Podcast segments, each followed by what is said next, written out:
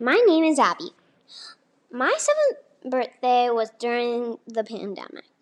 I did not have a normal birthday because of COVID. Instead, I had a mini birthday in my backyard. We had a pinata and walking tacos with my uncle Chichi. We also did a Zoom with my friends. They spelled my, my name with stuff from their house A B B Y. Like an apple for A, a basketball and banana, a banana for the bees and a yard rake for Y. That one made me laugh. That is the story of my seventh birthday on March 31st, 2020.